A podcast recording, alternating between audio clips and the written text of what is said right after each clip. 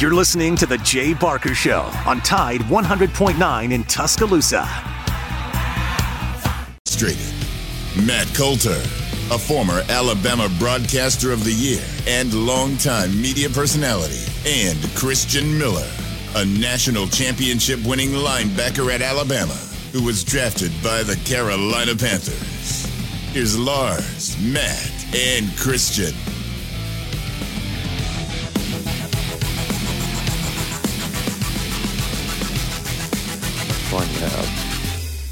Thing that you remember is how the game goes. If you're a competitor, you want to win.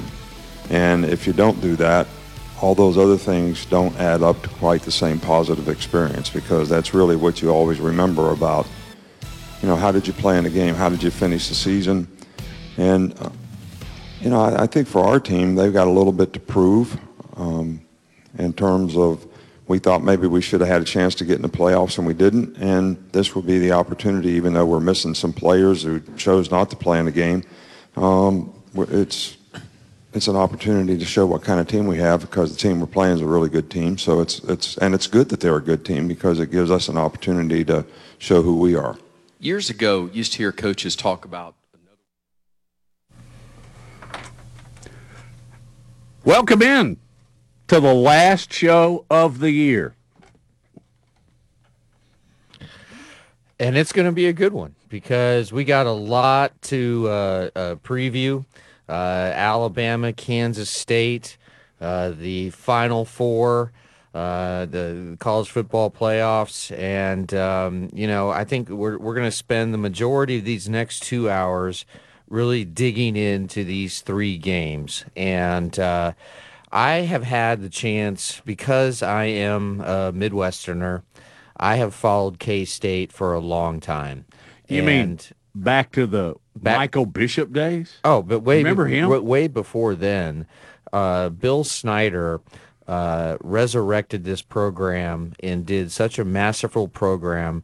K State uh, was the losingest program basically in college football history until Bill Snyder got to the Little Apple and uh, did uh, orchestrated the, the the greatest turnaround I, I, think in college football history. And even though Bill Snyder never won a national championship, he deserves to be in the Hall of Fame if he's not already. Uh, I think the field's named after him. There's a statue of him outside of, of the field there. And uh, his legacy is very much alive with this K State team in uh, their resiliency. And, uh, and, and also, I've followed them because their quarterback at the start of the year was Adrian Martinez, who uh, is basically in his ninth year of eligibility but he spent uh, he spent four years at, at Nebraska, where, as you know, I'm from. And by the way, mark it. It only took three minutes for me to mention Nebraska. Twelve oh three thirty three. That might be a record, but but Adrian Martinez has been waiting his entire career for this moment. Now he uh, he started uh, the first seven games at Kansas State got them off to a five and one start, and then he went down just one series uh, into their uh, October 22nd meeting with TCU, uh, which they ended up losing that. But uh, he was back in the lineup only after only one game, and then he went down with a more serious leg injury against Baylor on November 11th, and that's when backup Will Howard took over at quarterback for Kansas State and he has really had a breakout season, uh, leading the the Wildcats to a 10 and 3 record that included that very memorable 31-28 overtime victory over TCU on December 3rd in the Big 12 championship game. And as we mentioned, I thought that if Kansas State beats TCU by 14, I thought 14 was the magic number, and K State was well on their way until that botched punt return where uh, Kansas State player momentum fum, fum, game changer fum, fumbled the ball, and that just it absolutely changed everything. And I, if I was going to pinpoint one play that didn't involve Alabama this season, which kept Alabama out of the playoffs, that's the play. Okay, so it's sort of it's sort of interesting because it, it, comes full circle now because Alabama gets a chance to exact some revenge on the team that could have got them into the playoffs had they kept kind of going and really throttled uh, TCU in the Big 12 championship game. But Will Howard is a very capable player, but I think Adrian Martinez is the quarterback that Alabama should be worried about. He's a he's a dual pass, he's a dual run pass threat. Uh, he's worked really hard this season on improving his passing, and he's just put up monster numbers. Early in the season, he looked like a Heisman Trophy candidate, and um, and and Martinez was able to return to practice a few days before Christmas, and he's going to be available and again, um, Will uh, Will Howard is going to start, and uh, and uh, but I think Adrian Martinez is going to have the opportunity to play in this game, and that the, the plan right now, according to uh, the K State coaches and specifically head coach Chris Klieman, who's done a great job Chris Klieman is a very, very good coach, and if memory serves, he, he was at North Dakota uh, and did a good job there. And and uh, he, I think he's destined. If he wants to leave uh, Kansas State, and Kansas State is a good job, by the way, but if he wants to leave and go somewhere else, I, I think he will have that opportunity if he desires. But Adrian Martinez, just remember that name when you're watching this game at 11 a.m. on Saturday because uh, he has been through a lot in his career. You know, when he was at Nebraska, he played with a broken jaw. This kid is tough. This kid is tough. And, and, and he has always just wanted to play in a bowl game. And this is his first chance. And, um, and not only that, he gets the chance to slay mighty Alabama. And don't discount that because for Kansas State, and I mentioned this yesterday, if they can somehow pull off the upset, it will be the biggest win in the history of their program because it's not just Alabama, it's Nick Saban, right? And, and, and, and it's hard it's hard to express this to listeners here in in our area in in the state of Alabama because it's like uh, like our, our friend Jay Barker always used to say it's like we're so close to the sun we can't really see the the brilliance of it because it, it's, it's just so uh, we're, we're too caught up in it. But away in in the Midwest everybody just looks at Alabama just like this absolutely powerful machine that can't be taken down. And uh, and and as long as Kansas State, I think if they can weather the storm in the first quarter and keep this close, I give them a puncher's chance. I do because they have some electrifying athletes on that team. I find it very interesting that the line is seven. I actually think Alabama should be favored by more. But that's a betting line. That's Vegas. We know it's not always set on who is really, really the better you team. Would, you would think it would but, be like 13 yeah, or something. I would too, especially with some of the lines we saw earlier this year. Christian Miller is with us from our Tide affiliate. Uh, Christian, first of all, hello. Uh, good to hear your voice. And where are you headed on this game tomorrow? You know, I'm obviously leaning Alabama, but um, – you know, I, I I'll give Kansas State credit. You know, watching those guys, you know, they're a very balanced team. They do a lot of good stuff uh, within their system. Um, they have some good playmakers.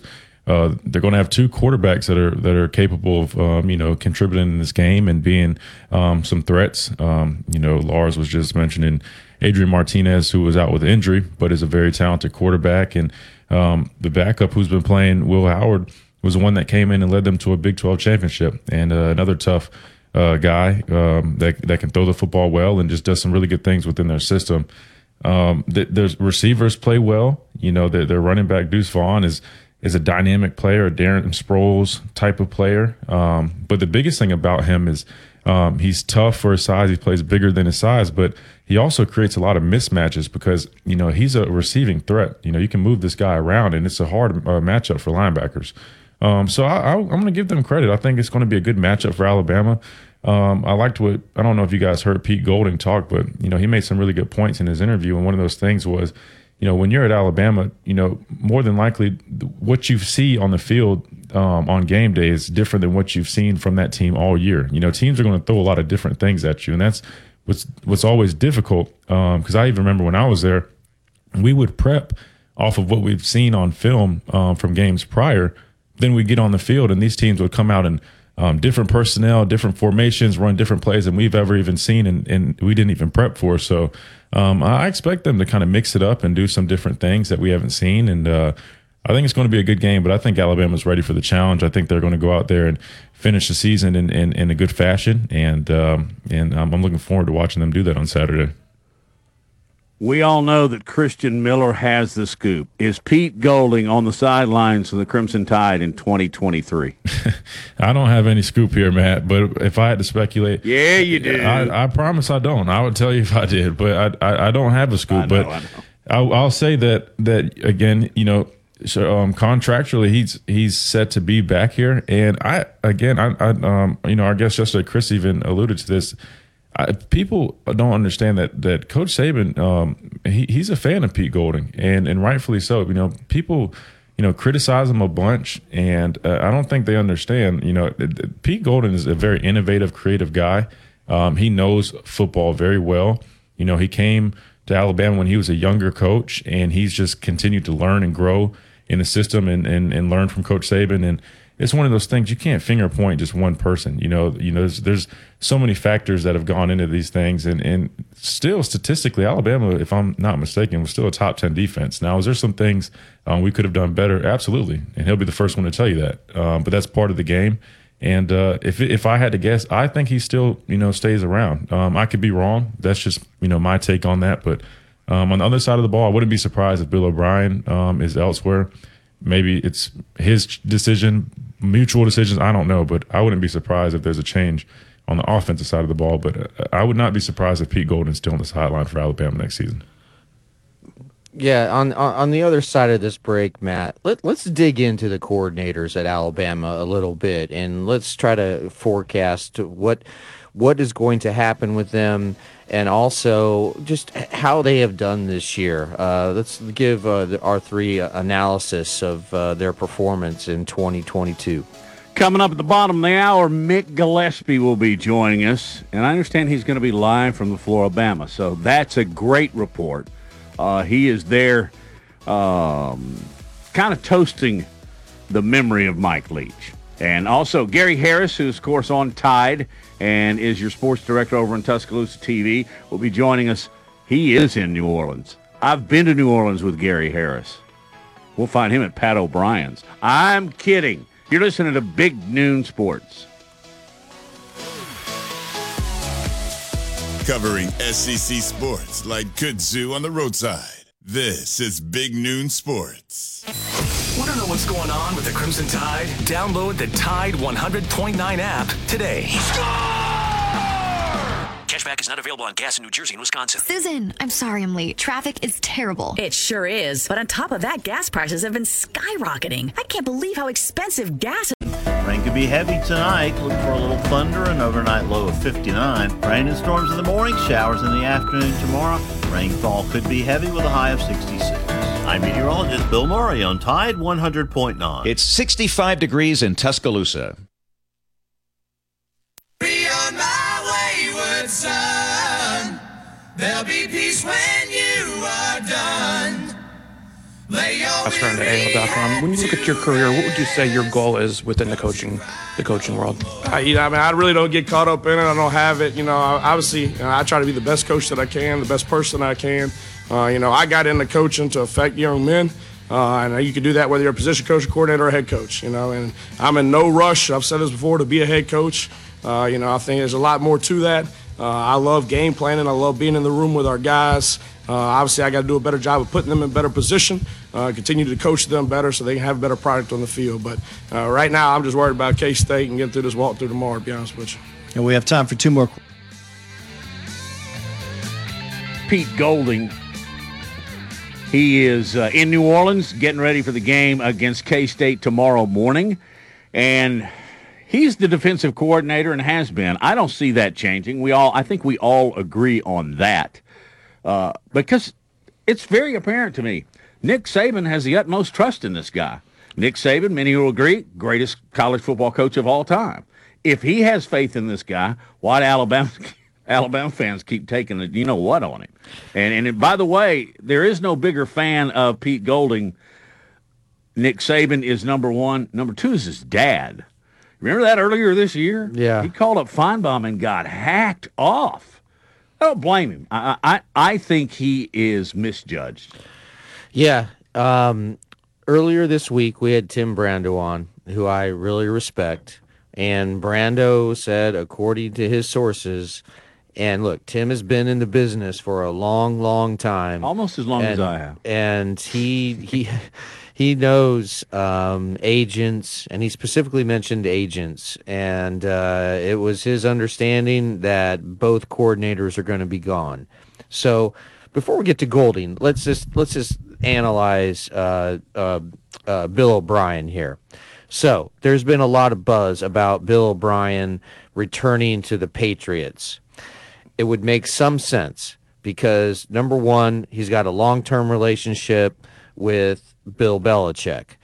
Two, the Patriots really don't have an offensive coordinator. Their offensive coordinator is uh, Mac uh, uh, was Patricia, and he's done a horrible job this year. I mean, I think we all can relate to that. Ask Mac. And and and also Mac Jones has a really good relationship with Bill O'Brien.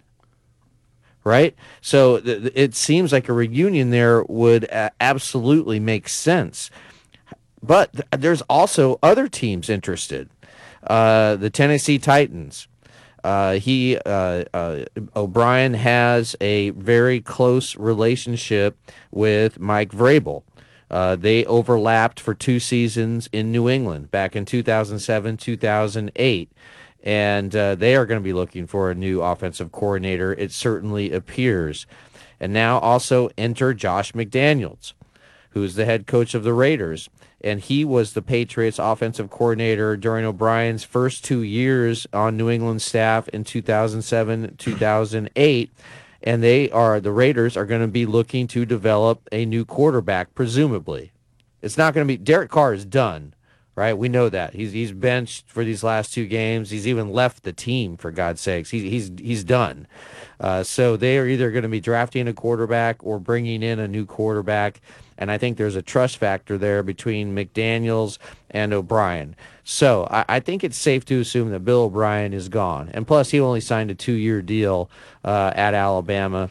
Uh, as Christian mentioned, I think the other day, and so his contract is expiring, and I, I think they, I think Nick Saban and O'Brien sort of, had a, a handshake agreement that he would fulfill those two years and then move on to somewhere else. Now, uh, when it comes to Pete Golding, you know, why would you leave Alabama? I would think it to become a head coach, if right. He he wouldn't. There isn't really a lateral move he could make, uh, being a defensive coordinator somewhere else. And so all of the, but the thing is, all of the head coaching positions have been filled in college football. So for Golding to leave, he would basically be taking a step down. I I would think. So that I the only where I, think he could really improve is somebody just offered him a lot more money to be a defensive coordinator for I a but I don't- Nebraska or I whomever. is it- but I don't see that I- happening. I- Why would you I- leave Alabama? I I actually think most of the the defensive all the all those positions have been filled as well. Uh, on on staffs that uh, have uh, new staffs that have already put together uh, new, new head coaches who have already put together their staff. So I- I have to uh, respectfully disagree with Tim Brando, and I think Pete Golding will be back. Uh, Christian, d- do you agree with uh, my, my sort of breakdown of uh, of the two coordinators at Alabama? Yeah, and uh, again on, on Pete, look, I, I'm trying my best to be impartial, um, but here's the thing: I played for Pete. I know him personally. Um, he's a player's coach, right? Every time I, I'm in the complex or at the facility, I see him. Uh, he, he he he greets me, um, you know, with enthusiasm. He's excited to see me. because I, I played with him, I played for him, and uh, that's how he is. He develops great relationships with his players. Guys want to go out there and play for him. They rally behind him. Um, they respect him. And like I mentioned earlier, he's a creative guy, an innovative guy. Um, he's a really smart uh, minded coach, and Coach Saban really appreciates that about him. He also appreciates his his work ethic. You know, Pete Golding works his ass off. That guy is in the building twenty four seven, always looking to improve, watching tape, doing what he can um, to make the team better. And um, again, I, I, mean, look, Alabama was thirteenth in, in total defense. Um, you know, sixteenth in in passing yards allowed per game. Uh, rushing, you know, thirty third. That that's you know a little um, you know, that's an anomaly for us. That's you know, typically we're probably top five in Russian uh, Russian defense every year. But again, he, like he mentioned in his, his press conference, there's things he could do better. But I, I just don't see them getting rid of him just yet. Um, I, I, see him still being here next year. But I, I, agree with you. I wouldn't be surprised if Bill O'Brien somehow finds his way back to the NFL. I, I, kind of just get the sense that he's more of an NFL guy, um, which makes sense. You know, he spent so much time in the National Football League. Um, some coaches are just like that. They're more fit um, to be, you know, NFL coaches versus a college coach because the the dynamics of of each, you know, coaching uh, position is completely different. You know, college you're forced to recruit guys, develop those relationships. Um, you're getting young guys and help developing them into young men versus the NFL. I mean, look, these guys are getting paid money. Uh, the GMs are going out and getting these guys in free agency. You have little say so over who you have. And uh, you know you're working with grown men who are getting paid to do this for a living, so it's a lot different. But some coaches prefer that. You know, the the time that you're expected to, to be around the program and coaching, and you, you get a lot more of a break in the NFL, um, a little more freedom. So some guys prefer that, and I wouldn't be surprised if Bill O'Brien is one of them. And it just seems like a win-win situation for O'Brien going to Foxborough because the bar is set so low right now because this offense, uh, the Patriots offense has looked so dysfunctional under first time offensive play caller Matt Patricia, who's a longtime defensive guy. I, it, it, I, I know I don't think that a, a, defensive coordinator can't jump over to the offensive side of the ball. It, we've seen that be successful in, in different places. But if O'Brien comes in there and he suddenly transforms Mac Jones in year three, and gets that offense back on track, then he suddenly becomes what? a candidate, candidate, to be a head coach in the yeah, NFL. Yeah. I mean, it, it's it's a perfect scenario for Bill O'Brien. And I, I, totally agree with Christian that I, he's got an NFL lean. He's got an NFL look. When he come to Boston College, then he went into the pros. And was he that bad a coach? I think he was a bad manager of, of players. He I think a good job at Penn State. He did a good job at Penn State yeah. coming in after the Paterno mess, uh, keeping that you know that ship sort of afloat when uh, things could have gone really really bad. Um, but uh, I, I, think he's a terrific coach. I mean, he he obviously was not a good general manager when uh, he was given that dual title of coach and GM down at Houston with the Texans, and he made some really questionable moves, including, I believe, getting rid of DeAndre Hopkins and some of the other really good players. But um, yeah, I, I, I, I do think and I, and I think most reporters who cover Alabama believe that this will be O'Brien's last game.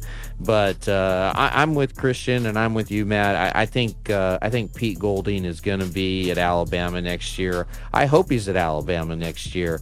Um, Christian, correct me if I'm wrong. I mean, I, I I don't think Pete Golding recruited you, but isn't he known just among the players? You said he's a player's coach, but isn't he a, known as a very good recruiter? Oh, absolutely. He's a great recruiter. He does a really good job developing relationships with guys early on and he, he sticks with that, you know, through your time in the program, which is, you know, sometimes coaches recruit you hard and you develop these relationships and you get there and then, you know, the dynamic is just, it shifts a little bit. It's not as, uh, as well as it was when you were getting recruited, obviously, but he's not one of those guys. You know, he continues that, that, that tight bond with you. He's interested in your personal life and, and he cares about his guys. And uh, a lot of guys appreciate that about him. You know, by the way, flag on the host here, BC no, no, no. It was Penn State. Lars, thank you for correcting. Um, you know where he went to school? College? He's from the Northeast, isn't he? You're getting closer. Did he go to BC? No.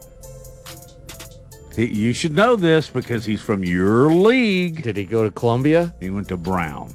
Ah, Brown. They're really down the hill when it comes to all the others that are up there. The Ivy. Do y'all spat upon them? Of course. I would really like to do a deep dive into the Ivy League, but I'm afraid it would bore a lot of people. Especially those Princeton Uh, snobs, man. is They're they're it? the worst. Is that the worst in Columbia's eyes? Is is Uh, they- they're right up there. I mean, All hey, right. we're an urban campus. We're tough. We're tough. We're Yeah. tough Ivy Leaguers. Yeah, look at those colors. that nothing speaks toughness like baby blue. Come on, man. All right, coming up next, Mick Gillespie on Big Noon Sports. From T Town to the Plains, this is Alabama's most in depth analysis on the SEC. This is Big Noon Sports. Cashback is not available on gas in New Jersey and Wisconsin. Susan, I'm sorry I'm late. Traffic is terrible. It sure is. But on top of that, gas prices have been skyrocketing. I can't believe how expensive gas is.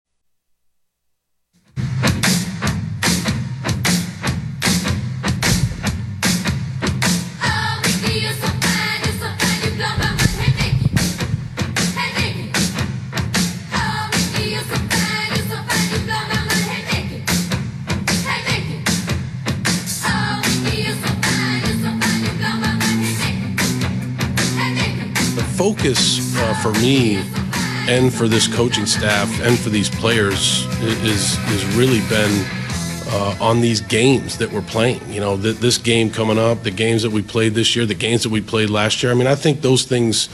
You know, almost every year I've been in coaching, at least over the last 12 years for me, have come up a lot. And those are things that are addressed after the season. Um, we are very focused on this game. We've been focused on every game we, we've we've played here this year and last year. So, uh, you know, like I said, these are it's kind of that time of the year when things come up and things pop up. Um, I haven't spoken to anybody in New England since probably last April, when when when I went by and saw those guys when I was up there. So. Um, you know, I wish them well in their last however many games they have left. Uh, uh, but you know, we're very focused on on on this game and and focused on coaching this team to the best of our ability. Um, you mentioned not having been in contact with anybody from the Patriots. Have there been any other NFL teams that you've been in contact with? And this is obviously the last year of your contract. Is there any interest in returning for another year? I, I've I've I have a lot of friends in the NFL, so the answer would be yes to that. I mean, I just I've, I I, talk, I have a lot of coaching friends in the NFL, so yeah, they're they're some of, some of my closest friends. So, but relative to working in the NFL, no, and uh, relative to working here, I, like I said, I love it here. I love my experience here. I'm very focused on this game coming up, and then whatever conversations hap- happen after this game, those will take place when they take place. But really, just really. Um, focused on on this game and doing as good a job as I can uh, with the players and the coaching staff to uh, you know have a productive offense on Saturday. That's Bill O'Brien uh, from NOLA, where uh, is preparing Alabama, the offense, to take on K State. That's tomorrow morning at 11 o'clock. Uh, even though it's a major bowl, it's it's Sugar Bowl, it's a big time game. I can't stand 11 a.m. kickoffs, especially in the SEC, because usually that notates it's not a very good game. Christian Miller, Lars Anderson, Matt Coulter on Big Noon Sports. I think this is a first. It's not the first time we've ever gone live to a place that serves bushwhackers, but I'm pretty sure it's the first time we've ever gone live to the Flora-Bama. And that's where we're going to find our very own Mick Gillespie. Mick, did you get you some of that uh, low country boil yet? Have you had yourself a cold beer? What are you doing? Merry Christmas. Hey, Merry Christmas, guys. I'm I'm just pre-drinking for the polar bear dip that they do here on uh, the first. Now, look, we're, we've got the, the the the Bama Insider Tailgate show coming up on uh, our YouTube channel at two o'clock. So we're going to preview the game. But I mean, look, I love walking in here, like the Flora-Bama, right on the beach. Even a day like this with some rain coming, just walk in. It's definitely my one of my happy places in, in the world. Are you a bushwhacker guy? Well, yeah, uh, I am a bushwhacker guy. Uh, I do have to warn you that the floaters, um, I didn't know about the floaters. Um, and they got me one time when I was doing a post game show here years ago. uh, lesson learned. But uh, but no, I like the Bushwhackers. uh, Bloody Marys tomorrow. I heard you guys saying that it's an Yeah. early game. You just got to get the Bloody Marys going early. You know, that's that's what Willie Nelson said to do, and I've, I've abided by that over the years. Well, we should all march to the advice of one Willie Nelson. I mean, that's just Yeah, basically that should be the mantra for this show, right? Um, by the way, for those that don't know, a bushwhacker is a specialty drink. It's a frozen drink. It is it is famous for being served at the Flora-Bama, but it tastes like something you get out of the convenience store in one of those frosty, freezy, icy things. It's just delicious, but there's tons of alcohol in it. You just can't taste it. And then when they put the topper on top of it, uh, you know, whole Nelly. Yeah, it sneak. They sneak up on Yeah, you. they, they really do. And, and I am being very, I, I've seen people, the deal with bushwhackers, and we're going to go talk about football, but I think this is important. Uh, the deal with bushwhackers is a lot of people that go to the Flora-Bama are really kind of going there as rookies. You know, they've heard about it all their life, and they're probably not professional or they're probably not experienced drinkers. then they get into a bushwhacker and they say, oh, that tastes good. I'll have another. No, don't do it. Yeah, and and Mick, did you hear uh, Mike Leach uh, before he passed away? Uh, him talking to an audience uh, in Pullman, Washington, about his his favorite vacation spot, and he mentioned the Flora-Bama. Did you did you hear that clip? No, yeah. Look, when when he said that, um, I think that was after I had the uh, incident with when the bushwhackers got me, uh, and so I, I heard him say that. And I always liked Mike Leach, but at that point, um, he became a legend in my book because we we kind of see things the same way. You know, I do most of the post game shows. Uh, excuse me, I do most of the pregame shows when Bama's on the road from here. I wish I did them all here. I just love it. I mean, like I'm sitting right now looking at the water, and you know the the breeze is coming through, and I heard him talk about this place and what it meant to him, and it, to think that in our state, you know, you go from North Alabama and the mountains, you know, Sand Mountain and everything up there, Tennessee Valley, and then you know Birmingham, and then you come down here and you got like the Gulf of Mexico and the best bar in the entire world, right? I mean, it's a great place. And uh, they're actually doing, guys. They're having a watch party for Mississippi State in his honor here, uh, whenever that game is. You know, so uh, and it's going to be a sellout. There'll be a, a ton of people here celebrating Mike Leach's life and Mississippi Cool. State because of that comment. That's great. That's great. I want to go. Yeah, no Uh, kidding. And by the way, the Floribama has just run up a rather large tab with Big Noon Sports because we've just given them a 10 minute infomercial. But it's worth it. Um, and uh, so, uh, Christian, uh, before we actually talk football, have you been there? Did you like it? And I know you're not much of a drinking guy. Have you ever had a bushwhacker? Uh, I've been in that area. I don't think I've ever actually gone into Flora-Bama. Heard a lot about it. Uh, anytime I'm normally down that area, I'm, I'm looking to go deep sea fishing. That's more where my uh my mind is at. Is uh to hit the water and go fishing. Uh, and I, I don't I don't think I've had a bushwhacker. You know, when I when I did drink, I was more of just a, a beer guy. I used to drink a little uh little Tito's here and there, have a cigar with it. Nice. Um, yeah, You know, one man, more- I- one I- more I- thing. I, I, I They- get I get seasick. Have you ever gotten seasick going deep water fishing, Christian? Uh, I, I, not really. I mean, sometimes you know your stomach gets a little, little nauseous here and there, but nothing like bad. I've had friends that have gotten so seasick they they didn't even fish. They just went and laid down. so luckily, I don't have that. yeah, that's problem. all you can do is lay down and pray that you but make it you- back but to you're laying down on something that's still rocking. I I, know. really don't know. But, uh, the Flora-Bama, and and I have been. I know the Flora-Bama. Of course, I grew up in Alabama. But I remember when it was a package store, you had to walk through the package store to get to the bar, and it was just one room. What it is now is nothing like what it used to be, but it was famous back then. A lot due because of uh, Joe Gilchrist brought all these great acts in, and a lot of them were unknown. But then you know, here's Jimmy Buffett at the Flora-Bama. Next thing you know, here's Jimmy Buffett and come Monday, and he's writing books and doing movies and all that kind of stuff. I've been now, down, I've been down there with Taylor Hicks before when Taylor was playing, and Ah. it's just crazy. well, he's perfect for the Flora-Bama. he is perfect because he can keep up with everybody in front of him and still play and still sound great. But they have kind of divided the Flora-Bama now because there is the old school, and I'm assuming that's where you are. And then across the street, they now have the Flora-Bama Yacht Club. And that's for people like my age that can't go elbow to elbow anymore. Isn't that right? And would that be kind of your viewpoint there, Mick? Yeah, look, Christian, I would take you out deep sea fishing on the boat. Like I, I actually come in a lot of times in Old River and and just beach the boat on that side of things now, and uh, and hang out when the weather's good. I actually did that a couple weeks ago when uh, Army Navy game was was uh, going on here. We boated down for that, but Nice. yeah, I mean it's it's a lot more.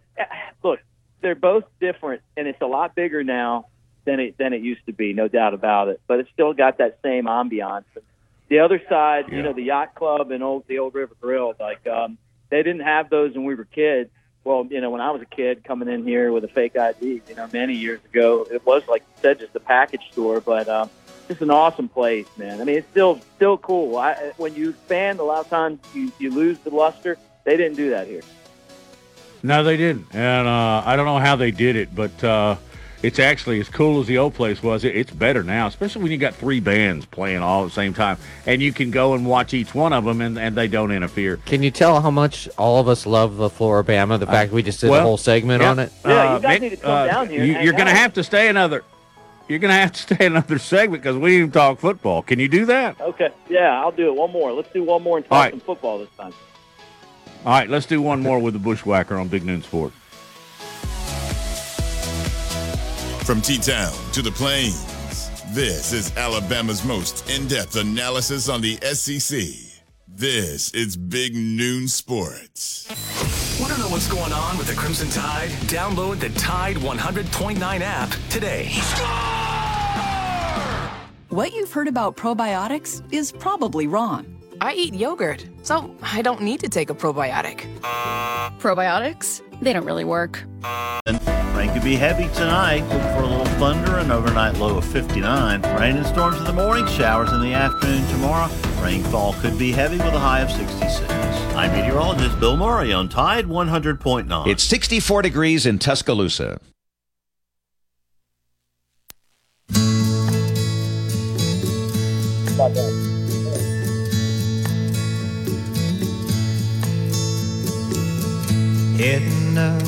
Well, there's the man, Jimmy Buffett. What a talented person, not just musician. But I'm not going to go down that road. We could go on and on and talk about the Flora-Bama and, and uh, the keg. You ever been to the keg? Oh, never mind. We'll talk about this at 2 o'clock. But um, the reason we're talking Flora-Bama is because uh, our guest, Mick Gillespie, is down there. Mick, let's cut right to it. What do you think? And, and uh, Alabama's a seven-point favorite. Let's just, for the sake of Lars, does Alabama cover? Look, I, I feel confident about this game. I mean, I, I love that Nick Saban said that he's enjoyed being around this team as much as any bowl team. You know, that's obviously not playing for a national championship, which he's done a lot.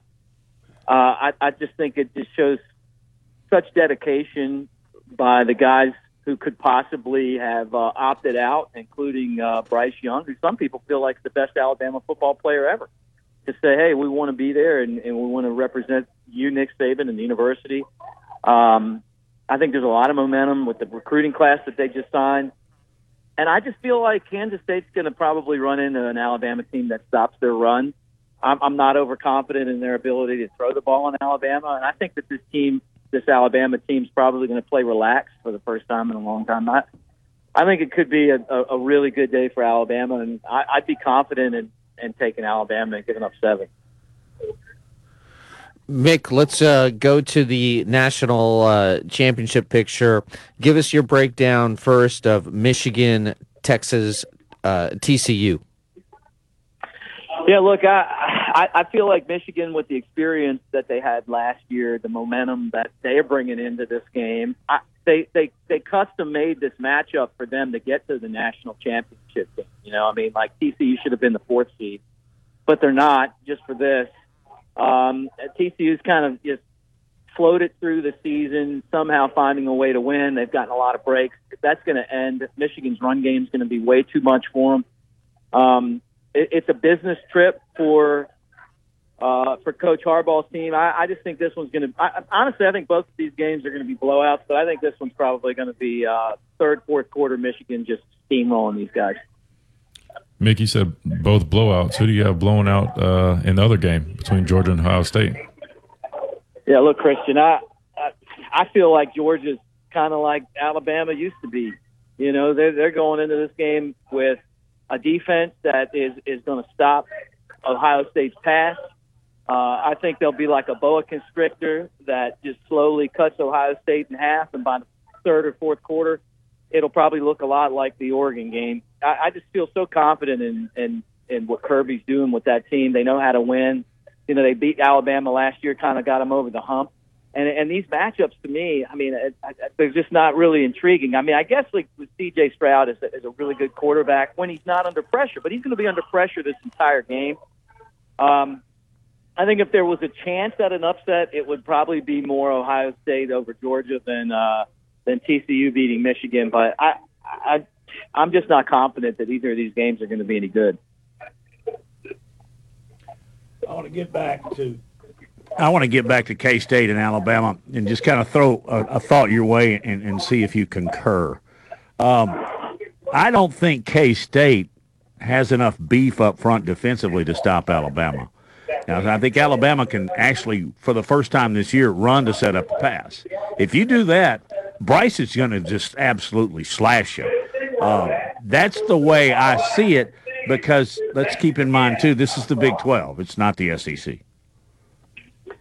Yeah, I mean, you know, I kind of, I, I just don't know yet. You know, I mean, I want to kind of see how this thing turns out. I, you know, I watched the Arkansas Kansas State uh, Kansas game the other day. You know, and Arkansas is killing them, and then all of a sudden I turn around and they're in overtime. You know, so I would expect Alabama to be able to go out there, like you said, and and, and physically impose their will on both sides uh, of the line of scrimmage. The one thing that Alabama didn't do this year that I think cost them the most and and I'd say the second thing would probably be Bill O'Brien and and maybe being a little bit you know conservative with the game plans and stuff. But the, the number one thing is that the defense didn't get turnovers. You know, and and I, that could change in this game tomorrow, uh, big time. I mean, I, I if Alabama got some turnovers in the game, then uh, I, I think Kansas State would be in big trouble. Uh, that's the first thing. But last year, they you know when Alabama played Cincinnati, you know, it was exactly like you just said. Like they just went into that game and leaned on them, and they, they couldn't really do anything about it. Uh, so that could be the case in this game as well. Um, yeah, I mean, I, I could see that happening. Mick, uh, next year, who will be Alabama's offensive coordinator and Alabama's defensive coordinator and quarterback? and quarterback, yes. Man, if I knew, well, I'll say this: Pete Golding will be Alabama's defensive coordinator. That's that's. I'm pretty confident in, in that, right? Uh, I don't think Bill O'Brien will be the offensive coordinator. I think that this is his last game. I, I wouldn't be surprised if he didn't end up in the NFL, probably back with the Patriots. Um, but I, I'm not sure. You know, maybe TCU's offensive coordinator, um, you know, Riley, who's done a really good job there. Um, you know, maybe you go out and you get somebody like Joe Brady, who's been in the NFL, and you bring him back in. He was the offensive coordinator for LSU, and they won the championship in 2019. You know, I, I'm not sure, but I mean, they need to get somebody that's younger and and that, you know, kind of more with the way that the offense runs these days. And as far as quarterback goes, that's that's the million dollar question right there. It could be somebody that's not even on this roster, and that might just blow everybody's mind. But if you said, "Hey, if I was handicapping it, I, I would say Jalen Milroe will probably be somebody that does more than just throw the football because he is so talented, and that uh, and that I I could see Ty being the, the quarterback next year because his ability to throw the deep ball, something that you got to be able to do to win a national championship in college football. Oh, Mick, early spring, Lars, Christian, Matt, all headed down, going to jump on the boat. All right. Let's go. I mean, I'm ready. Let's, I, and except for the really bad storm that we're about to get hit with right now, but Yeah. I'd love to go fishing. Let's go get Not- some snapper, catch some tuna. Let's do it Oh. all. There we go. Now we're talking. Wow, there we that go. sounds fun. All right, we'll have to get Lars a steak. He's from the Midwest. All right, back with another Good for hour Cal. of Big Noon Sports.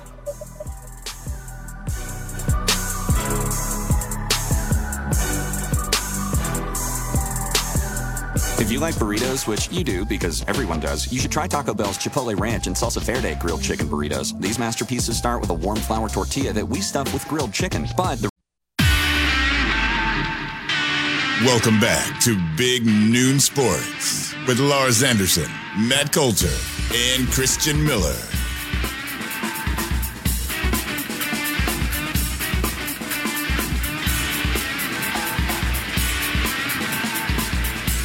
All right, welcome back into the show. Hour number two of Big Noon Sports.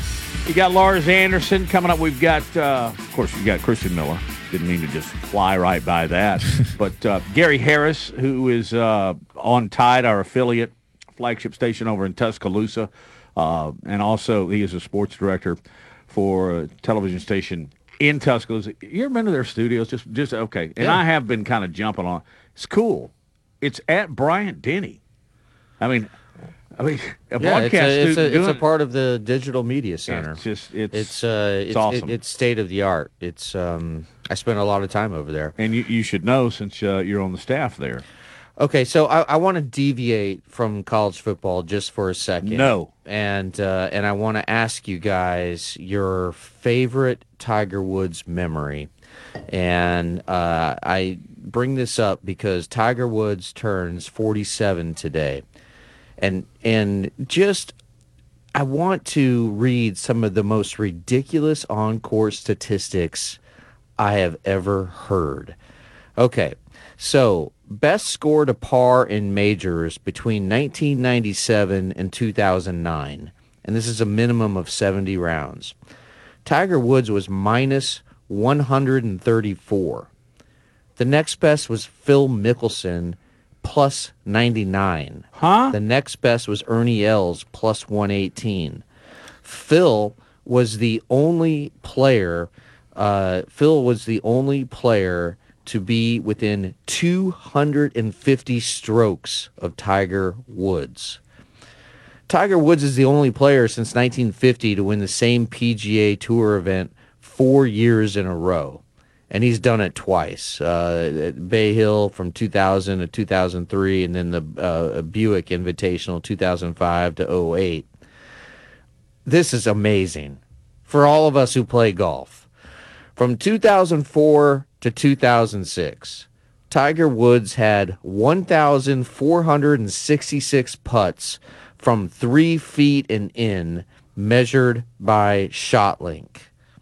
Guess how many he missed? 1,466 putts from three feet and in. Three. You got it. Well, you know, I'm a Tiger Woods aficionado. Everybody three. knows that. He missed three. And then I think this is the most dominant span in the history of golf. From two, uh, from the 1999 PGA through the 2001 Masters, Tiger Woods' finishes in the majors was win, fifth, win, win, win, win. In that span, he had five major wins, and only four players finished ahead of him combined. Combined. Most strokes gained total in that span, right? That dominant stretch. Tiger Woods, 115.7. David Duval's next best at 56.5. And it just goes on and on and on and on and on. Um, Tiger Woods has the PGA Tour's record for most consec- consecutive cuts made at 142. You know what the longest active streak is? Uh, see, you're asking me about another player. Jon. Rahm. Jon, I, I like him. At 19. Wow. okay. And uh, so uh, uh, before I ask Christian about Tiger, I'll, I'll just I'll share my memory, and that is just watching Tiger Woods um, play golf with my dad uh, at Augusta. it was sort of a, a ritual that we had. Uh, we would always try to be together for that, and just some of the most special memories I have were with my father, uh, and just watching Tiger and and just and breaking him and my dad breaking things down. My dad was a scratch golfer, and the, the last time I spent with my dad, uh, last time I saw him, last time I spoke to him, we were on the golf course together. And uh, Matt, I've told you this story that uh, uh we were in a, a, a, mountain course in, in North Carolina, and um, and my dad you know, he wasn't feeling great. I never suspected he was about ready to pass away.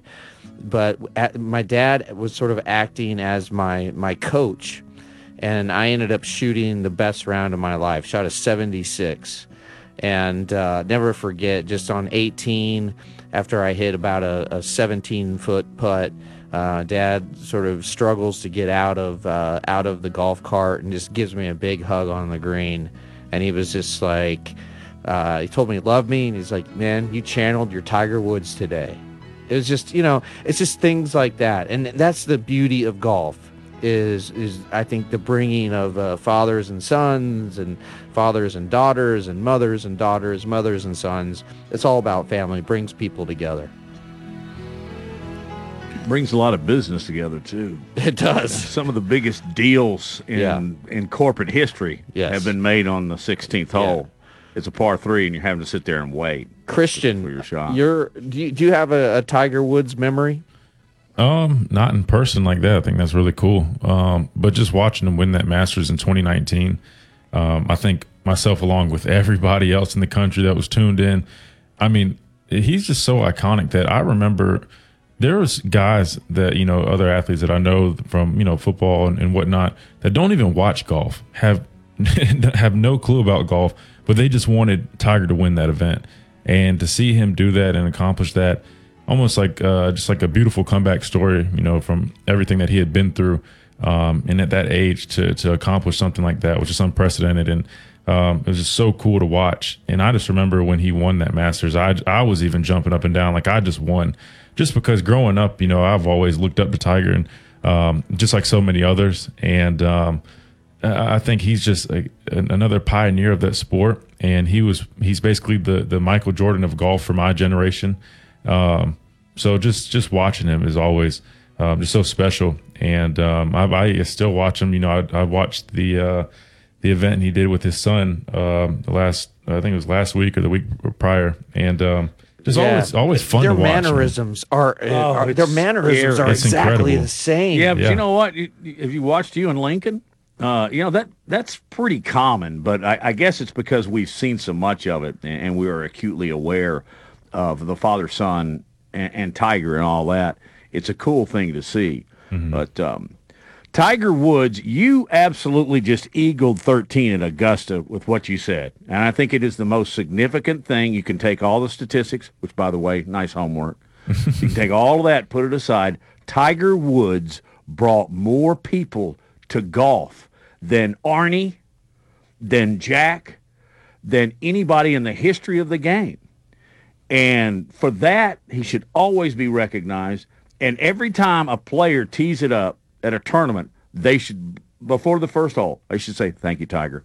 Because the purpose, the purses have grown exponentially since when? Since Tiger started winning. Really, uh, when he won that first Masters by what, 18, 19 strokes? I was going to give you that as, as my personal memory. Oh, go ahead, yeah. Well, in, in, in 97, uh, and I will throw this out there because th- they're the ones, Coca Cola took me over there on one of their private planes. It's one of the coolest moments I've ever had in my life. But we went for the second, for the third round, Saturday round in 97. And he was in the final group with Colin Montgomerie. You remember? Yeah. And, you know, Colin's not very well liked, you know, um, them Yanks and Yanks and all that kind of stuff. And they teed off in the first hole, and Montgomerie's a long guy. Tiger Woods outdrove him like 40 yards. Then he knocked it stiff, and then he went on to win. And I, I guess I could look it up. What did he win by 11, 12 strokes? he just blew the field away. And that was that was a cool moment. The other thing that I'll remember, and again, this goes back to Tiger Woods' influence on the game and sports in general. I remember watching him on the Johnny Carson show when he was two. Do y'all remember that? Oh yeah, Had the little and- and- plastic putter, and Yep. uh, it, it was it was it was very cool. And uh, yeah, uh, Tiger, that was his first major in 1997, and he won uh, by 12 uh, over uh, Tom Kite. And it's still, that margin of victory is still the largest in uh, the tournament's history. So I, I just wanted to, you know, recognize Tiger Woods and his 47th birthday. And man, I hope he can summon the magic one more time and, you know, just uh, give us that uh, moment of summer of his youth uh, and, and, and make one more charge in a major. I know it's a long shot. He has trouble even walking uh, for a full four rounds because of the car accident. And, and uh, you know, he's, he's lucky to be alive, frankly. But uh, it, it's amazing that uh, the turnaround he has made just in terms of public perception, public feeling about him.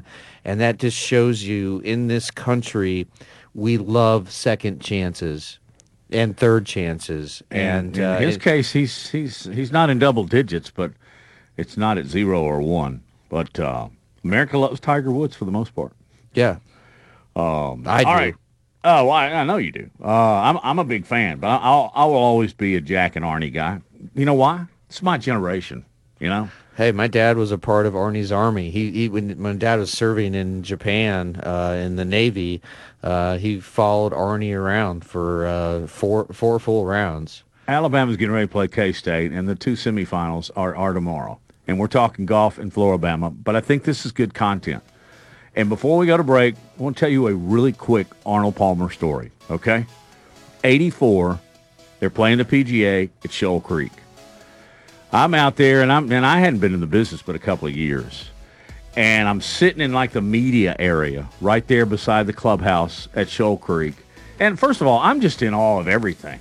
The course, uh, the caddies, the caddy shacks. I mean, I'm covering a major. I'm 24 years old. Pretty cool. So, actually, I think I was a little older than that. But anyway, I see a Cadillac pull up in the in the player slash media lot. Big blue caddy. Who gets out? Arnie. What was his famous caddy's name? Big guy. I forget. Uh, anyway, um, he's not with him. Arnie just gets out like he's, you know, every day he's going to Walmart. You know, he just gets out of the car, pops the trunk, gets back. And I said, David, to the photographer, that's Arnold, and I don't care what happens. We're going to go down there. And uh, he was opening up his trunk, and he was getting his bag out, and then suddenly he was shutting the trunk, and then there we are. And I said, Mr. Palmer, I'm, I'm sorry to interrupt you. If you need to get to the practice tee, I certainly understand. But could you just give us a couple of minutes? And he looked and he did something to his bag real quick, and I thought he was, I thought he was, uh, he was kind of in, in disgust. He turned around and he said, "What's your name?" And I said, "Matt Coulter." He says, "Matt, I got all the time in the world. Fire away." Wow. Arnold Palmer. One of my big regrets in life is never having the drink Arnold Palmer with Arnold Palmer. I've never had an Arnold Palmer. I've tasted them. I didn't like it. I either like tea or lemonade. Don't give me both. All right. All right. Uh, hey, Gary Harris from WVUA TV 23 in Tuscaloosa is next, live from New Orleans.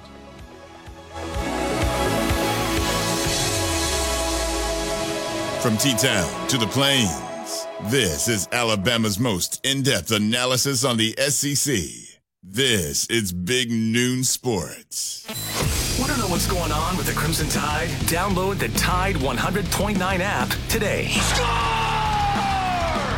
Oh, oh, oh, Protect your engine against sludge and wear with a synthetic oil change. O'Reilly Auto Parts has five quarts of Mobil One full synthetic motor oil for. Rain could be heavy tonight. Look for a little thunder and overnight low of 59. Rain and storms in the morning, showers in the afternoon tomorrow. Rainfall could be heavy with a high of 66. I'm meteorologist Bill Murray on Tide 100.9. It's 63 degrees in Tuscaloosa.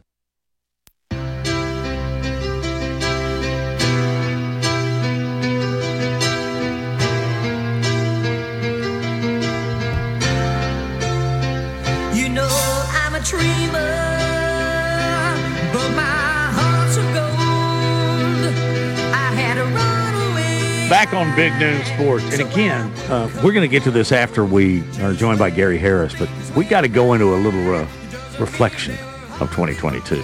But right now, earlier in the show, we went live to the Flora-Bama with Mick Gillespie. So we're now going live to NOLA with Gary Harris, who um, I don't know where where are you? Are you at Pat O'Brien's? Hey Gary, how are you? Hey, let me tell you, Matt, I'm uh, I'm actually in the just outside the media workroom at the New Orleans Sheraton Hotel, and, and let me just say this off the top because you know Matt from your TV days, and I know Christian as a player certainly has a different focus when he's at a game, and, and Lars probably can appreciate this too. And and don't get me wrong, I'm having fun, but so many people are texting me, "Oh man, are you doing this? You doing that?" Matt, as you know, when you're down here covering uh, a bowl game or football playoff for a television station, I have really, to be honest with you, other than do live shots, I haven't left the hotel. I mean, it, it you know, I've been live at five and six and ten every day. I've done my radio show two hours every morning, and last night they had the media party, and I didn't even get to go to that because you know I had to be live at ten. So it's uh, not. Don't get me wrong. I'm having fun and I'm not complaining. It's not like that. But you know, I'm I'm constantly getting shows ready because they got me doing live hits in the news as well, and I'm eating in the hospitality room at the hotel, and and so when I when I when I want to have fun in New Orleans, I come when it's not connected to a to a football Yeah. game. I can tell you that. uh, Gary, a quick quick story because you were there in '92 when Alabama was playing Miami. You know, and, Right. and the the worst critics of you going on the road, going to a bowl game, whatever, is your spouse. Oh, y'all just go and eat on company and per diems and all that, stay in nice hotels. Well, I took my wife. Okay, she ended up holding an umbrella over me and Jay Barker at Jackson Square while it misted, so we could get our live shot in. She never went on another trip with me. Uh, yeah, it's hey, not. uh, Gary. when you're on a work trip, it's it's not the way people perceive it. I can tell you that. No, it is not glamorous. Uh, now it's cool, and, and, you know I always tell people I I get paid to go to football games. That part of it, That's you right. can- yeah, like I said, you, I, you I'm, can't I'm. I'm not complaining. Let Yeah. me be clear on that. I'm I'm not complaining, but I haven't had a you know hit the Commander's Palace or Brennan's or, or Mulate's or any of those restaurants. Like I said, I've been eating I've been eating cold cuts and whatever jambalaya, whatever they put out in the media room. But it's but it's good. And hey, we're here Yep. for the game, and and and you know that. And this morning we had the final pre game media functions. We had the two head coaches press conferences this morning. Wednesday we had the uh, Alabama offense and the Kansas State defense. Yesterday we had the Kansas State offense and the Alabama defense. So right now we've got a parade this afternoon if they're able to hold it. I woke up, I got up at seven o'clock this morning. It was raining cats and dogs.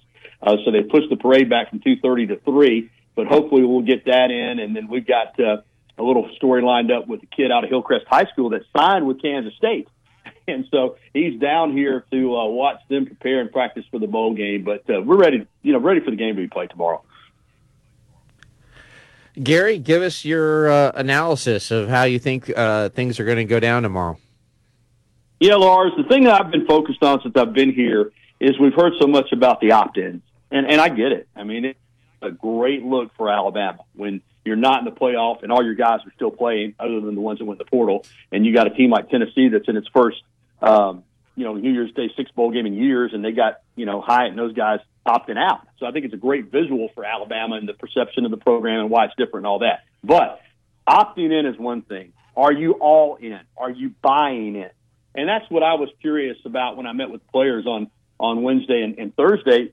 Yeah, we're here, we're playing in the game, but are you really here and playing in the game because you want to finish this thing off and you want to and you want to make a statement for Alabama, or are you doing it because you feel like it is a good visual and it is a good look for the program? And I'll tell you this, my my perception is that this team is all in, that they are bought in. Nobody twisted their arm. Uh, you know, there was going to be no criticism of, of Bryce Young or Will Anderson Jr. or Jordan Battle or or Brian Branch or Emil Ekiyor or any of those guys. Had they opted out, Alabama was just going to come play with who they who they had on the team. But those guys opted in because they did want to play and they do want to win. And I do think they want to make a statement. I, I get the sense that they want to say, "Hey, we're not in the playoffs, but you better believe we're one of the four best teams in the country, and we want to prove that on on Saturday." And they're going to get a chance because I tell you what, I guarantee you this Kansas State team's all in. I mean, they they see this for what it is. This is an opportunity for a football program that does not have a lot of tradition, that has never played in the Sugar Bowl, that has never faced Alabama, to get an opportunity to do what some others have done, and that's take a bite out of the Crimson Tide. So I think you've got two highly motivated football teams. All the players are here because they're excited for this opportunity. And I think we're going to see a good game tomorrow. Gary, you mentioned the opt-ins, and uh, I know you might not necessarily know this, but what does it seem like the consensus is? Does it does it feel like Bryce Young and Will Anderson, those guys are going to play the entirety of the game and, and really just uh, not focus on anything but winning that game, or do you imagine they might be on a snap count, potentially just you know playing a certain number of plays? What, what are your thoughts on that? Christian, my impression is that they're here to play the game. Period. You know, no worry about you know, uh, snap counts and how many plays are we going to run. And, you know, Bryce isn't worried about getting the quarterback behind him any experience. I think they're here to play the game and win the game. And now if something happens, you know, in the fourth quarter, if it's a 30 point margin or whatever the game's decided, then sure, I don't think you'll see them in there. But outside of that, they're here to play the game. And, and I'm not surprised having covered this team. I, when a lot of people, as soon as, as the season was over, was saying, well, that's you know, we, we won't see Bryce Young again. We won't see Will Anderson Jr. again. We won't see uh, Jordan Battle again. I, I thought to myself, not so fast, uh, because to me, uh, you know, once once I, I guess there was an outside shot, but let's be honest. Once they lost to LSU, Alabama did, and once LSU beat Arkansas, we knew pretty much this team probably wasn't going to the playoffs. You know, it would have been easy for Bryce Young to say, "Hey, uh, coach, I'm sitting out the rest of the season, man. I'm not going to play against Austin Peay. I'm not going to risk it against Austin Peay, and even in the Iron Bowl, you know." But they played those games, and they want to play in this game, and they want to win. Football players want to play football. That, that's the thing. I get, I get. I'm not going to say disgusted, but I get frustrated when I hear media people like myself say, "Well, they shouldn't play in the game." Stupid to play in the game. They've got nothing. They've got nothing to prove. They got nothing to gain. Yeah, uh, they, they do. They're football players. They want to play. They want to win. They want to finish off this season and say what you want. And I'm, you know, I'm no draft analyst, and I'm certainly not an NFL personnel person. But if I'm evaluating somebody, and let's say on my on my slot, I've got this player from Alabama and this guy from another school, and everything's pretty much equal, and the kid from Alabama played in the bowl game, and the kid from that school didn't. I'm going to say I'm taking the kid from Alabama. Football is more important to him. So I don't get I don't get the impression at all, like I said, that this is for appearances, that they just want to be there, run out on the field, you know, get a few plays in, now get us out. I, I think they're invested. I think they're here to win the game, and I, I expect them to play the majority of the game. Gary, what uh, something you just said earlier really resonated in that uh, this game means everything to Kansas State. I mean, Absolutely. if they can somehow pull off the upset, it will be the biggest win in school history and uh, have one, have you noticed it, the confidence level? What what is the confidence level of the Kansas State players and coaches that you've been around? And two, let's look at this from Kansas State's perspective. What is their pathway to pulling off the upset? Well, first part of that, um, you're right, Lars. It does mean everything to them, and and there's an acknowledgement on their part from the players and from Chris Klieman that hey, we know what we're going up against. We know who Alabama is. We know that that's the gold standard for college football. We understand the opportunity. We respect them. Uh, we understand we don't have a roster full of, you know, Alabama's four and five stars. They may have three or four four stars in their entire roster. But the but being we're a good football team. We know it. Uh, we're not going to buy into the hype. And, and I, I do think that sometimes we're guilty in our part of the country of thinking, um, you know, the SEC, and I'm not saying the SEC is not the best conference. I think year in and year out it is. But I think sometimes we make the mistake of thinking, well, they don't play good football elsewhere. And, and that's not the truth. You know, these bowl games, will, I know they're not the only barometer, but, you know, they play good football in the Big 12. They play good football in the Pac 12, Big 10, the ACC. And I think Kansas State feels like, you know, the, the schedule that we've played, the teams that we've played, TCU, Texas, uh, that we can compete with Alabama. So they understand this is an opportunity that if they cash in on it, raises their profile. And as you said, Lars, I do think would be the biggest win probably in school history. Um, but they're not in awe of Alabama. They're not intimidated by Alabama. I think they feel like even if Alabama plays well, that if we play well, we'll have a chance to win the game. So I, I, I see them as a confident, down to earth team. They're not, you know, Chris Klieman, for example, he knows who he is and who Nick Saban is. And to this morning, he you know he made it clear what Alabama's program is. You know, this was a guy that was at you know Division One AA uh, North Dakota State, and for the most part, has spent his entire coaching career at smaller or less than FBS programs until he got the head job at, at Kansas State. and uh, he realizes that. But I've sensed that they just feel like we don't have to do anything special. We just got to be Kansas State. We got to play well in the game. And if we do that, we'll have a chance to win. And I think they're right. I think they're a really quality team. I think Alabama. now, you, if you're asking me best versus best, if Alabama plays its best and Kansas State plays its best, I think Alabama wins the game. But if Alabama doesn't play its best and Kansas State brings its best, I think they could certainly pull the upset. Gary, we discussed earlier uh, about the two uh, coordinators for Alabama football. What are your thoughts on, on the coordinators? Do you feel that both will be here next year? One will be here next year? What are your thoughts? Well, they pretty much uh, O'Brien got asked point blank if he was going to be back, and he said, you know, he, he's enjoyed his time in Alabama. He's got friends in the NFL. He certainly talks with those people, but right now, you know, he's the offensive coordinator at Alabama, and he doesn't have anything else lined up. He said if those conversations will come, they'll come after the Sugar Bowl. Uh, Golding this morning uh, or yesterday did not get asked exactly that question, but he did get asked about job performance, and he says he thinks he can always, you know, do a better job. You can always put your players in a better position to be successful. Now, to answer your question, answer your question, Christian, um, I, you know, I don't know. Uh, I just don't know. I mean, I haven't had anybody tell me anything from inside that building that one or both won't be back. My feeling is just following, you know, the season and reading the tea leaves that I, I think Coach O'Brien is going to move on of his own, you know, decision making process. I, I think that he, uh, my guess is he won't be back, and I think he's done a good job. I'm not in that. I'm not in that camp that you know hates on Bill O'Brien. I don't get it. I think he's done a really good job here. Sure. Pete Golding, um, you know, I just don't know. I mean, I, I I I get the impression that he would like to remain here at Alabama, and um, certainly, you know, he's viewed a certain way outside of the the complex. But clearly, Nick Saban has confidence in him. Uh, he's and I'm not trying to avoid your question. I just I just really can't answer it. I I don't know is my answer, but my guess is that both of them won't be back. One one or both will be gone, and it's just me, just kind of like I said, reading the tea leaves. Great stuff as always, Gary. We will be watching this afternoon and tonight. Thank you, man. Thanks, guys. Thanks, Gary. Thank you, Gary. All right. Uh, there you have it. Gary Harris, who is on Tide from 9 to 11 each Monday through Friday. And he is also the sports director, sports anchor, and uh, chief cook and bottle washer. Remember that statement? You ever I heard don't. that? You've never heard chief cook and bottle washer? means you do everything. You've never heard that. I guess it's not a Nebraska thing.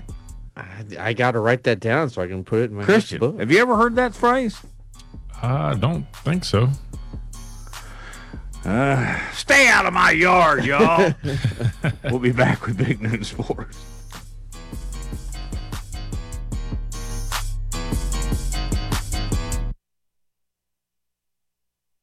From T Town to the Plains, this is Alabama's most in depth analysis on the SEC. This is Big Noon Sports. This is a special alert to all Americans who own a vehicle with less than 200,000 miles with an auto warranty about to expire or with no warranty coverage at all. Due to a decline in the economy, car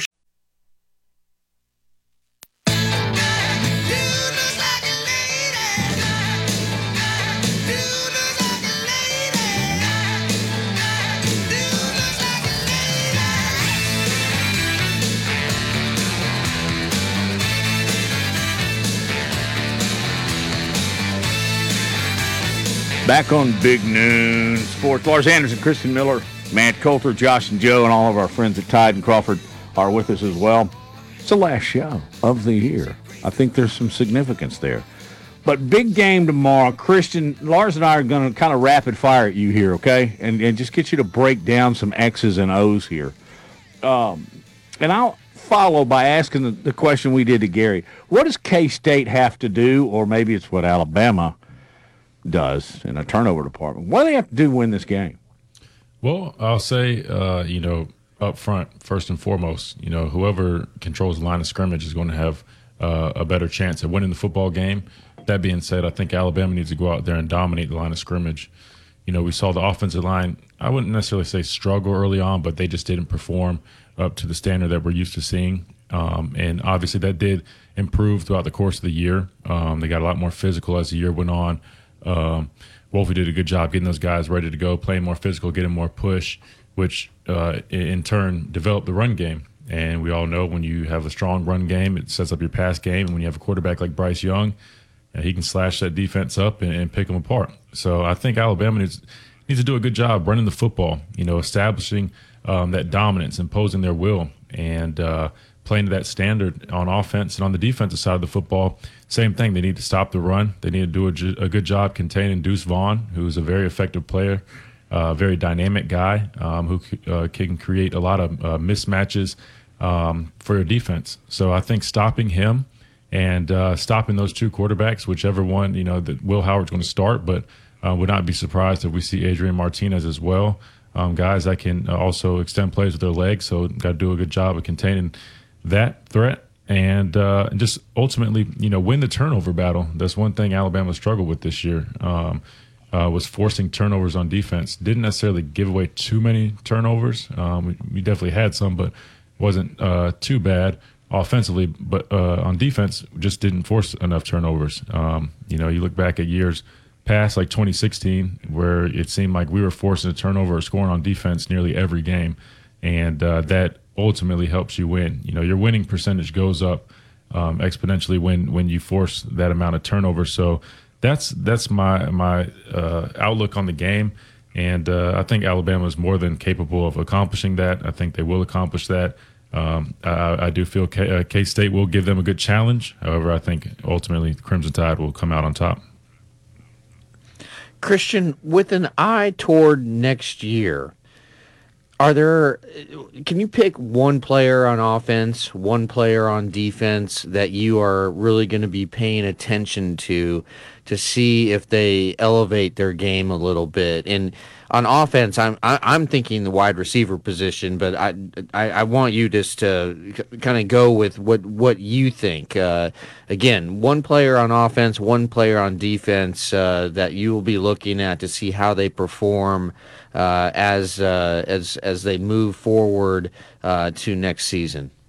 You know, Lars, that's a great question. I don't think I can just pick out one guy. I mean, I probably could just to answer your question, but if I'm being totally honest, I want to call out the whole offensive line um, as well as the receiver group, um, just to kind of see um, their improvements. And I think uh, ultimately the offensive line will see um, dramatic improvement. You know, they went and recruited a, a, a big physical offensive line class. They average around 6'6", 330 pounds in stature. Um, so that's a start.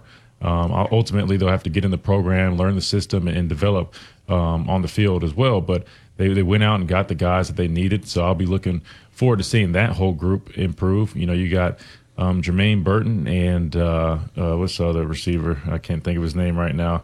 Coming back, uh, Ja'Corey Brooks. Uh, Harrell? Yeah, J- or Ja'Corey Brooks. Sorry. Yeah.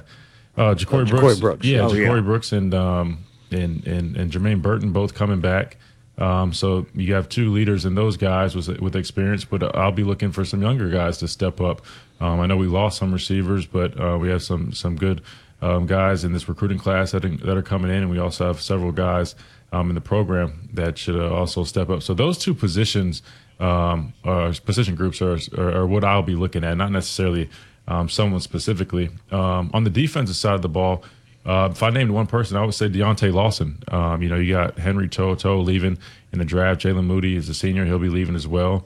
We saw Deontae Lawson step up at that will linebacker position this year and did a phenomenal job when he was in the game. Dealt with some injuries later on in the season, um, but you know, a lot of a lot of high expectations for him. Um, you know, everybody in the program speaks very highly of him. You know, he's a very athletic guy um, strong kid that can, can move well, has good range, can drop in coverage. Um, so I'm excited to see him step up and, and hopefully take on that new leadership role that that they'll look uh, look look at him to do um, as a you know as a veteran guy next uh, next year and uh, hopefully he can do that because again, you know, your middle linebacker is your quarterback of your defense. He's the one that is setting everything up. He's commanding everybody, getting them lined up in position, and telling them the checks, getting the calls from the sideline. He's he's ult- the ultimate commander in chief out there. So um, it's critical and vital to have a guy in the middle that can do all those things. And I think he's more than capable of doing it. And uh, I'm looking forward to seeing him do it next season. Christian, without naming any names, when it comes to five star players in general coming to Alabama, is there a common theme as to why certain guys just don't work out? or is it, it? I know every everybody's different, but just based on your experience and your observations, is there a reason why some guys come in who are really highly touted, but for whatever reason they don't reach their potential? Hundred percent. It's everything between the eyes. Um, it, it's it's it's the mindset, their mentality. Um, are they able to come in? Look, they have the physical ability, they have the talent. They wouldn't be um, scouted so uh, highly if they didn't. Um, but do they have the the right mentality and the right mindset? Are they willing to go in there and work every single day? Look, Alabama's not meant for everybody. All right, Alabama is a is a hard nosed program built on unparalleled discipline. Right, this is is, is not a cakewalk, and not everybody's built for that. So some guys get in the program and, and it's not what they expect, and they just expect to be able just to go out there and play right away and then just be put on the field and think they'll have this immense success um, without putting in work. But that's not how it works at Alabama. You know, it, it's um, all about discipline and doing your job. You have to learn to be a team player. And, um, and, and ultimately, that's normally um, what deciphers if those guys will be successful or not is, is their mentality. And, uh, and if they're able to pick up the playbook, um, you know, quick enough. You know, some guys get in there and they had the, all the talent in the world, but they just struggle to pick up the playbook and, and to learn the system and not only learn the plays, but just understand. You have to have a true understanding of your role in this system, right? It's not just, oh, I know what to do on this play. You have to know what other guys are doing. That way, you know how you fit in the system, you know, where you need to be and how to adjust and how to play off of one another. So, those are the things that are important and that uh, give you a fighting chance to be successful. And, and when I say su- successful, I'm not saying every five star is going to translate to a first round draft pick. It doesn't always work out like that. But in, order to reach your full potential, you got to be willing to put the work in. You got to be be willing to grind it out. You know, know that things won't come easy, but just continue to put your head down and work, and know that as long as you trust the process, everything will work out in your favor in the end. We got to get the panel's predictions for tomorrow, and we will do that in just a moment on Big Noon Sports. Covering SEC sports like kudzu on the roadside. This is Big Noon Sports. Want to know what's going on with the Crimson Tide? Download the Tide 100.9 app today. Road tripping, business travel, or bringing your car in for repairs. All great reasons to rent a Toyota at Tuscaloosa Toyota. You can rent a. Rain could be heavy tonight. Look for a little thunder, an overnight low of 59. Rain and storms in the morning, showers in the afternoon tomorrow. Rainfall could be heavy with a high of 66. I'm meteorologist Bill Murray on Tide 100.9. It's 64 degrees in Tuscaloosa. I'm through standing in line. The clubs will never get in. Like the bottom of the ninth, and I'm never gonna win this. Life hasn't turned out quite the way I to be. Hey, let's get you a couple of bowl updates. Uh, Maryland is leading North Carolina State 13 to 9, and they got about three minutes remaining in the third quarter.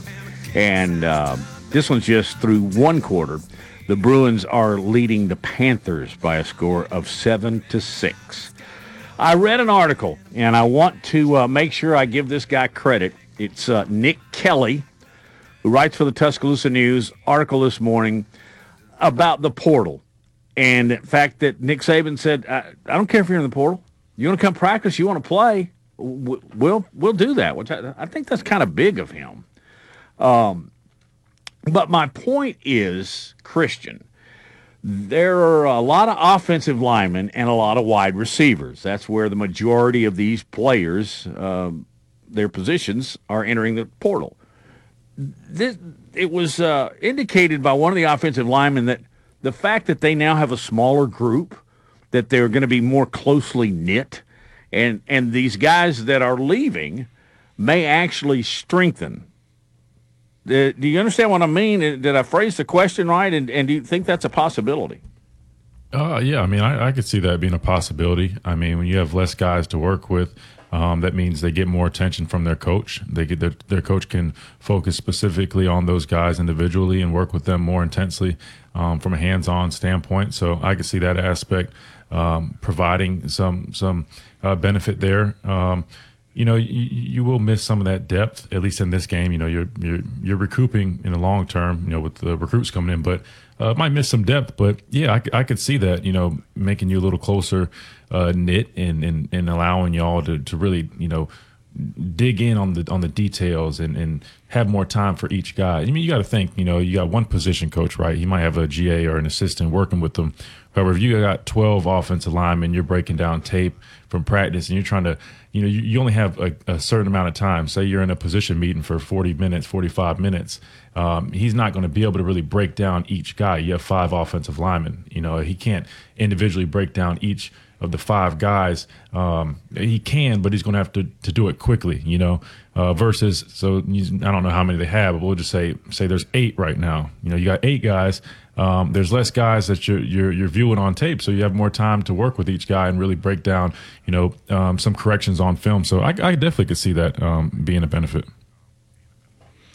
Okay, guys, let's go around the table, and I'll start, then Matt, then Christian, and go over the three games that we've been talking about the most. And let's start with uh, uh, Alabama, Kansas State. Uh, you know, something about this spread is a little strange. It, it's it's now at, it's, it's minus six and a half. Alabama's a six and a half point favorite.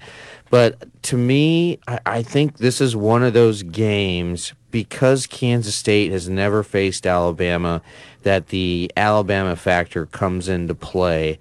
And by that, Christian, I, I, I've been on the field so many times, uh, obviously not as many as you, but uh, when Alabama walks out of the tunnel uh, for basically pregame warmups, and then the other team sees Alabama for the first time and there is a oh my god look in their eyes and you can tell like is, this is ball game this thing's over uh, i think alabama is going to play really well uh, i think a lot of that has to do with the fact that bryce young and will anderson Bingo. came back and are playing in this game and I, I think alabama wins comfortably by at least two touchdowns I, I agree. I, I think they come out and uh, Alabama's going to punch K State in the mouth. And unless Alabama gets turnover pro, I think they're also going to force some too. Um, I'm thinking I've got my feet up on the ottoman uh, halfway through the third quarter. Christian. You know, I, I I think I'm leaning that way as well. Um, I just also do take into consideration. You know how these bowl games tend to go. Um, you, you're seeing things that you haven't seen before, getting getting a few surprises. They're they're pulling some you know some tricks out of the bag. So I wouldn't be surprised if you know I think we'll beat them by around two touchdowns. But I could see the score being like 34, 38. Not no, excuse me, 34 38 Alabama scores, and then you know maybe 20 points scored by uh, Kansas State. So maybe like 34, 20, 38, 20, something like that. Yeah, I, I'm right there with you. Okay, uh, national semifinal number one: TCU against Michigan. TCU uh, is a seven and a half point underdog. Um, I think Michigan is going to win this game because of their superior offensive line and defensive line. They have a quarterback who doesn't make mistakes. They're going to be able to run the ball. I think they are going to uh, be able to relatively shut down uh, TCU's excellent quarterback. Um, but I do think this might be closer than people anticipate. Uh, if I were to bet this game, uh, I, I might, take the I, dog, I wouldn't might. I might be tempted to take TCU, but uh, I, I do think Michigan ultimately prevails in a in a in a closer game than a lot of people think. Michigan started throwing the ball deep on Ohio State. That spells doom for TCU because they now are legitimately a, a, a dual threat offensively. But when it comes down to it, Christian, it's all about physicality with me. And uh, TCU's a tough, like the pine nut kind of group of guys, but I got Michigan by 10. I'm right there with you, man. I was going to say Michigan by about 10. I just think the physicality of that group, um, offensively and defensively, and uh, not to mention, you know, they really do a nice job running the football. You know, TCU is known to, you know, work with three man fronts and, and all that kind of funky stuff on defense. So I think Michigan is going to do a nice job running the football, and I think they, they win comfortably. And the final game on uh, New Year's Eve, Ohio State against Michigan, the one seed against the four seed. Uh, uh, Ohio State versus Georgia. Gosh, uh, Ohio State versus Georgia, and uh, Georgia's a six point favorite. This is my upset. I, I think Ohio State's going to win this game. Uh, I think uh, the best player on the field is going to be Marvin Harrison Jr. And uh, I think Ohio State's going to win this one in a close one. And uh, I think we're going to have a rematch of uh, Ohio State and Michigan in the national championship game. I think uh, Georgia, Georgia, Georgia, Georgia. I, you know, I think sometimes I try and get a little bit too creative and think about ways. Stetson Bennett, Kirby Smart, Anderson's playing defense, defense, and I think they don't win handily. I think this is going to be the maybe the best game of all of them. You said about defense, and I think that's the, the key to this for Georgia to affect C.J. Stroud. We've seen in the season uh, that when C.J. Stroud is affected, that the whole team struggles. So I think you know if Georgia's defense does what they did in the season, they get the win. Bushwhackers on the house. Happy New Year. Happy New Year, everybody. Stay safe.